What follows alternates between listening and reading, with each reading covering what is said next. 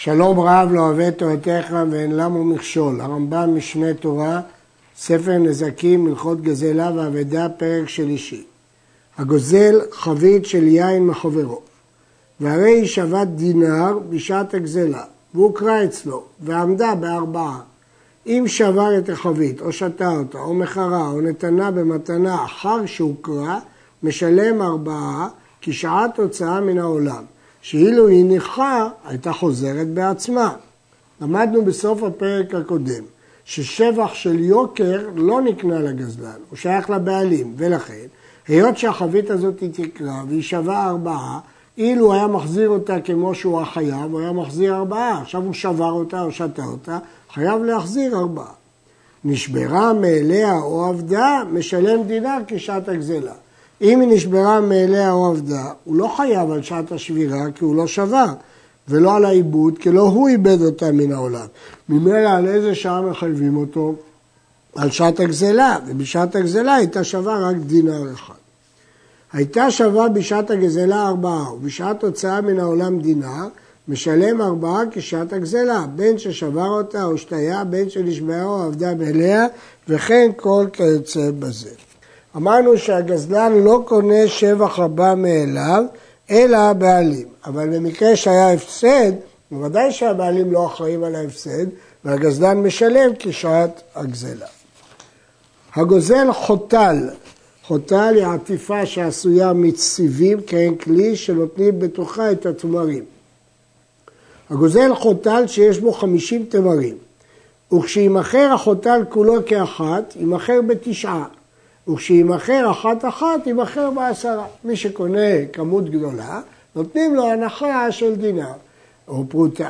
אבל אם היה קונה אחת אחת, אז הוא יימכר בעשרה. אין הנגזל יכול לומר לו, אני אחת אחת הייתי מוכר. הנגזל לא יכול לומר, אתה הפסדת אותי עשרה, כי אני הייתי מוכר אחת אחת. למה? כי התשעה כולם יש להם מחיר. המחיר של החמישים הם תשעה. נכון שאם הוא מוכר אחת-אחת, הוא היה משיג יותר, והוא היה יכול להיות שהוא היה חנווני שמוכר אחת-אחת.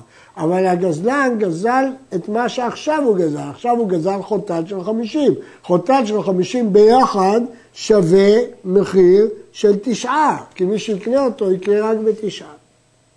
וכן הדין במזיק וכל כיוצא בזה בנכסי אדיוט. גם מי שהזיק בודקים את שעת הנזק. אבל בהקדש אינו כן. אלא משלם עשרה. בהקדש תמיד ידוע על ואם היה הקדש יכול להשיג על זה עשרה, משלם עשרה. גזל בהמה והזקינה, או כחשה, כחש שאינו יכול לחזור. גזל עבדים והזקינו, או כחשו כחש שאינו יכול לחזור, כגון חולאים שאין להם רפואות תעלה. או שגזל מטבע ונסדק, או פסלו המלך, או גזל פירות והרכיבו כולם, או יין והחמיץ, כל הקלקולים האלה לא ניתנים להחזר. הרי זה כמי שגזל כלי ושברו, הוא משלם כשעת הגזלה. כלומר, אה, כיוון שהדברים הללו, השינויים שחלו בהם, הם שינויים כאלה שאי אפשר להחזיר אותם, ולכן הוא משלם כשעת הגזלה. יש פה חידוש. שלמרות שההפסד בא על ידי אה, שינוי, כן, בכל אופן אנחנו אומרים שהוא חייב לשלם לבעלים כשעת הגזלה. אבל בחלק השני של ההלכה, אם גזל בהמה ועבדים וכחשו ככה שאפשר לחזור, או גזל מטבע ונפסל במדינה זו והרי הוא יוצא במדינה אחרת, או שגזל פירות והרכיבו מקצתם, או תרומה ונטמאת, או שגזל חמץ ועבר עליו פסח, הוא כבר אסור בהנאה, או בהמה ונעברה בעבירה, או נפסלה מלקרב על גבי המזבח, או שהייתה יוצאה להיסכל, אומר לו, הרי שלך לפניך, הוא מחזיר אותה בעצמה. ובכן מדובר פה בשינוי שהוא לא מוחלט, או בשינוי שאינו ניכר, רק מחמת האיסור, כמו חמץ שעבר על הפסח, או בהמה שנעבדה בעבירה, כל השינויים האלה נחשבים שינוי שלא ניכר, ולכן מבחינתנו החפץ כפי שהוא, והוא מחזיר את החפץ לבעליו כפי שהוא. במה דברים אמורים? שהחזיר הגזלה. אז הוא אומר, אני החזרתי לך את הגזלה כפי שהיא, וההיזק לא ניכר. אבל אם נשרפה הגזלה או עבדה אחר שנאסרה בהניה, אז עכשיו הוא צריך לשלם דמים, חייב להחזיר לו דמי עקישת הגזלה. פה הוא לא יכול להגיד, אני אשלם לך את הדמים של עכשיו, כי עכשיו זה לא שווה כלום. זה, אתה צריך לשלם קישת הגזלה, אם היית מחזיר את הגזלה כפי שהיא, אז כיוון שהשינוי לא ניכר בגופה, למרות שהיא לא שווה כלום, החזרת אותה. אבל אם אתה משלם כסף, כסף זה שווי, אתה חייב קישת הגזלה. לפיכך, אם כפר בו אחר שנאסרה בהניה, אמר שאין את זה אצלו, ונשבע, חייב לשלם קרן וחומש ואשם. רייבד אה, משיג שלדעתו הדין הזה של כפירה שייך רק אם הגזלה נמצאה במקום שיכול להיגנב משם. אבל אם מתחת ידו ויכול להחזיר אותה מיד, זה לא נחשב לכפירת ממון ואינו חייב לשלם קרן וחומש ואשם. לפי המגד משנה, זה לא כך. מדוע? כי המגד משנה מסביר שלדעת הרמב"ם, ברגע שהוא כופר ולא מודה בעיקר הגזלה, לא משנה היכן היא נמצאת, זה נחשב לכפירת ממון. הגוזל בהמה ונשא עליה מסע, או רכב עליה, או חרש בה, או דש, וכיוצא בזה, והחזירה לבעליה. אף על פי שעבר בלא תעשה, כי הוא השתמש ברכוש חברו שלא ברשות, אינו חייב לשלם כלום, שהרי לא הפסידה ולא הכחישה. אמנם הוא נהנה מהשימוש בחפץ של השני, אבל הוא לא הזיק, וכיוון שהוא לא הזיק, הוא לא חייב לשלם כלום. ואם מוחזק אדם זה לגזול או לעשות מעשים אלו פעם אחר פעם, קונסים אותו ואפילו בחוץ לארץ. למרות שבחוץ לארץ אין דיני קנסות, אבל קנס שמטרתו סייג ופרישות לעבירות, כן קונסים אפילו בבבל. ושמין השכר או השבח שהשביח בבהמה הוא משלם לנגזל מדין קנס כפי שאמרנו. בעיקר הדין הוא לא צריך לשלם, אבל מדין קנס הוא משלם. התוקף עבדו של חברו ועשה בו מלאכה ולא ביטלו ממלאכה אחרת פטור, שנוח לו לאדם שלא ייבטל עבדו, ואם ביטלו ממלאכה אחרת משלם לו כפועל. אם אדם רואה את העבד של הזולת הולך בטל והוא תוקף אותו ועושה בו מלאכה, הוא פטור. כי הבעלים של העבד דווקא נהנה שמישהו גרם שהוא לא יהיה בטלן, כי הבטלה מזיקה לעבד. אבל אם הוא הפריע לו למלאכה שהוא עושה לבעל הבית, ודאי שהוא צריך לשלם לבעל העבד כפועל. התוקף ספינתו של חברו ועשה בה מלאכה. הוא חטף ספינה מהזולת ועשה בה הובלות מלאכה. אם אינה עשויה לשכר, שמין כמה פחתה ומשלם. מה הבלאי שנעשה בספינה בעקבות המלאכה. ואם עשויה יהיה שכר, הגילות להשכיר אותה. אם ירד לה בתורת שכירות, כלומר שהגזלן עשה במלאכה על דעת לשלם לבעלים, הואיל וירד שלא ברשות, אם רצה הבעל ליטול שכרה נוטל, כמו שהגזלן תכנן, ואם רצה ליטול פחתה נוטל, הוא יגיד לו לא, אני לא הייתי מזכיר לך, תשלם לי את הבלאי שנגרם. אז אם הבלאי גדול מהשכר, יכול לדרוש את הבלאי, ואם השכר גדול מהבלאי, יכול לדרוש את השכר. ואם ירד לה בתורת גזל, הוא בכלל לא התכוון לשלם, נותן הפחת וכן כל כיוצא בזה. הדר בחצר חברו שלא מדעתו. אם אותה חצר אינה עשויה לשכר, אינו צריך לעלות לו שכר. אף על פי שדרך זה הדר לשכור מקום לעצמו, שזה נהנה וזה לא חסר. המשכיר אין דרכו להשכיר, ולכן החצר הזאת לא עשויה להשכיר. אבל האדם דרכו לשכור, אז הוא הרוויח כסף, כי הוא היה משלם על שכירות, אז הוא נהנה, אבל השני לא חסר, כי אין דרכו להשכיר. אז הדין הוא שאינו צריך להעלות לו שכר. ההלכה היא, זה מחלוקת בתלמוד, וההלכה היא זה נהנה וזה לא חסר, פטור, כי הוא אומר לו, מה חיסלתיך? לא לקחתי ממך כלום. אמנם, יש לזה כמה הסתייגויות. אם הוא גרם נזק, אפילו מועט, חייב לשלם את כל השכר, כי אז זה נקרא שהוא לקח ממנו. או אם הבעלים מראש אמרו לו אל תיכנס, ודאי שאסור לו להיכנס. ואם החצר עשויה לשכר, דרך בעל הבית הוא להשכיר את החצר. אף על פי שאין דרך זה לשכור, למרות שהסוחר אין דרכו לשכור, כלומר זה חסר וזה לא נהנה, בעל הבית חסר. כיוון שדרכו להשכיר. הנהנה לא נהנה. צריך להעלות לו שכר שהרי חסרו ממון. הדין הזה לא מפורש בגמרא, וזאת שיטת הריב והרמב"ם, אבל התוספות באמת חולק על הדין הזה, וסובר שהסוחר פטור. למה? הוא לא נהנה, ומדין מזיק זה גרמה, זה לא ממש מזיק בידיים, ולכן הוא פטור. לפי הרמב"ם והריף הוא חייב. מי שהיה לו צמר וסמנים צבועים, שבויים, ובא אחד וצבע צמר בסמנים שלא מדעת חברו. הוא לא ביקש ממנו רשות והוא צבע את הצמר. משלם לו דמי מה שהפסיד בצמר, ואינו מחשב לו שבח סמנים שעל גבי הצמר. על פי הריף מדובר במקרה ששווי הצמר הצבוע הוא פחות משווי צמר הלבן. אז הוא גרם לו הפסד בצמר והוא חייב להחזיר לו.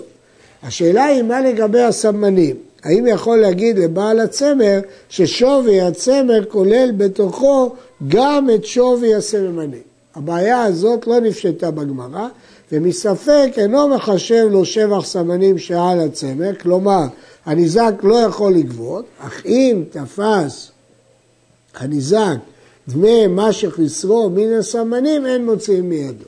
אם כן, לכתחילה הוא צריך לשלם לו את ההפסד שבצמר, ולא מחשבים לו את זה שיש שבח סמנים על גבי הצמר.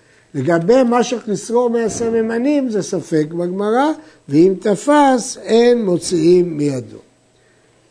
יש שפרשו שהביטוי אינו מחשב לו שבח סמנים, הכוונה שהניזק לא, לא חייב, לא יכול לתבוע ממנו את ההפסד של הסימנים, אבל זה לא נכנס בלשון הרמב"ם.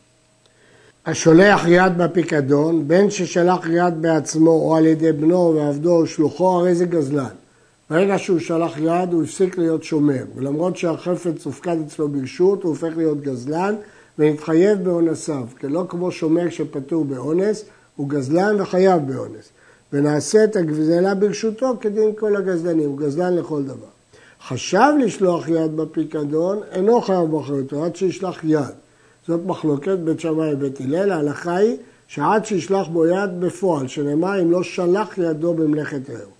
ומששלח בו יד, נתחייב בו אף על פי שלא חיסר ממנו כלום. הרמב"ם פוסק ששליחות יד לא צריכה חיסרון, זאת מחלוקת, כך פוסק הרמב"ם. אלא הנטל הפיקדון מקום למקום ברשותו כדי לשלוח בו יד, הרי זה חייב. ששליחות יד אינה צריכה חיסרון. כלומר, מצד אחד מחשבה סתם לשלוח יד לא מספיקה, צריך מעשה. מצד שני, לא צריך מעשה שחסר מהחפץ, מספיק שהוא הגביה אותו, טלטל אותו ממקום למקום, על מנת לחסר אותו. הגביה את החבית ליטול ממנה רביעית, אז הוא שולח יד. להתחייב באונסה אף על פי שלא נתן. עכשיו אם היא נשברה, הוא חייב. אין לו את הפטור ששומר שפטור באונסין, אפילו שהיא נשברה באונס. למה? כי הוא כבר הפסיק להיות שומר. ברגע שהוא הגביה את זה כדי לגנוב אותה, הוא שולח יד בפיקדון. אבל אם הגביה את הכיס ליטול ממנו דינר, וכיוצא בכיס מדברים שאינם גוף אחד, הרי זה ספק אם נתחייב בכל הכיס או לא נתחייב אלא בדינר בלבד. בחבית, שהוא התכוון ליטול ממנה רביעית, כל היין מחובר. לכן לא מבדילים בין הרביעית לכל היין, ואתה שולח יד בכל החבית. אבל במגביה את החבית, חבית ליטול ממנה רביעית זה דין ביין, אבל במגביה את הכיס לדול ממנו דינר, פה הדין שונה. מדוע? כי אין קשר בין הדינר הזה לדינרים האחרים. על הדינר הזה הוא חייב, על הדינרים אחרים הוא לא חייב, כי הוא לא שלח יד, הוא התכוון רק לשלוח יד בדינר אחד. הרייבד חולק וסובר שגם אם הוא הגביה על דעת ליטול רביעית, מתחייב רק על רביעית. היו פירות מופקדים אצלו, ונטל מקצתן, אינו חייב אלא באחריות הפירות שנטל. ושאר הפיקדון המונח במקומו הרי ברשות בעליו. ואם נפסד השאר מחמת זה שנטל, חייב בכל. אם כתוצאה מזה שהוא לקח, אז כל הפירות יתקלקלו, ודאי שהוא חייב בכל. אבל אם אין קשר, הוא נטל תפוח אחד, השאר נשארו במקומם, אז כלפי השאר הוא נשאר שומר. כיצד? איתה את החבית במקומה, הוא לא הגביה אותה, ונטל ממנה רביעית או יתיר. אם נשברה אחר שנטל במקומה, אינו חייב אלא במה שנטל, שהרי לא הגביה את החבית. ולכן, רק מה שהוא נטל הוא חייב, זה עדיין לא שליחות יד. ואם החמיצה, בגלל שהוא נטל רביעית, היא החמיצה, משלמת דמי כולה כשעת הגזלה וכן כל כיוצא בזה. אז נסכם. אם הוא מגביה על מנת לגזול, הוא כבר שולח יד והוא חייב בכל מקרה. אם הדבר מחובר, על הכל, ואם רק חלק הוא הגביה, רק על החלק שהוא הגביה. אם הוא לא הגביה והוא נטל, על מה שהוא נטל ודאי שלח יד. על מה שהוא לא נטל זה תלוי. אם זה יתקלקל בגלל שהוא נטל, חייב על הכל, ואם לא, רק על מה שהוא נטל. הכופר בפיקדון בבית דין, הוא כפר כשהוא שומר, אם היה ברשותו בעת שכפר, נעשה עליו גזלן וחייב באונסיו. ראינו את החידוש הזה כבר בהלכה י"א, שברגע שהוא מסרב להחזיר פיקדון, אוטומטית הוא הופך להיות הגזלן. למרות שהוא לא גזל בכוח מיד הבעלים, הבעלים נתן לו ברשות. ברגע שהוא מסרב להחזיר את זה, מהרגע הזה הוא גזלן. השואל שלא מדעת בעלים, הרי זה גזלן. הרמב"ם פוסק, שואל שלא מדעת נקרא גזלן. היה כלי ביד בנו של בעל הבית או ביד עבדו, ולקחו אחד מהם ונשתמש בו, הרי זה שואל שלא מדעת, ונעשה ברשותו, ונתחייב באונסיו עד שיחזירנו לבעלים. לפיכך, אם יחזירו לקטן שעודו לעבד ועבד לו ונשבע, חייב לשלם וכל כל כיוצא בהם. למרות שהוא לקח את זה מהקטן, או לקח את זה מהעבד, הוא כבר אחראי על זה. ועכשיו כשהוא יחזיר לקטן או לעבד, זה לא נקרא החזרה עד שהוא יחזיר לבעלים. למרות שקודם זה היה אצלם. החוטב משכון מיד הלווה שלא ברשות בית דין, הרי זה גזלן, אף על פי שהוא חייב לו. ואין צריך לומר אם נכנס לתוך בית חברו ומשכנו שהוא גזלן, שנאמר בחוץ תעמוד. והאיש אשר אתה נושה בו יוציא אליך את הכלים החוצה. רק שליח בית דין יכול למשכן מישהו שחייב לך כסף. אבל אם אתה חוטף את זה שלא ברשות בית דין, מוגדר כגזלן.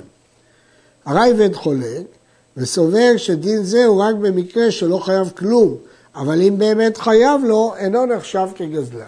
המחלוקת תלויה בהבנת המשנה בשבועות, נכנס למשכנו שלא ברשות, כתוב שהוא נקרא גזלן. הרמב"ן למד למשכנו כפשוטו, שהוא חייב לו והוא נוטל משכון, מעקל לו חפצים. אבל הרייבד למד שמשכנו שם זה ביטוי, לגוזלו, לא הכוונה מדין משכון. ולכן הרמב"ם לשיטתו בפירוש המשנה והרעב"ד לשיטתו. עד כאן.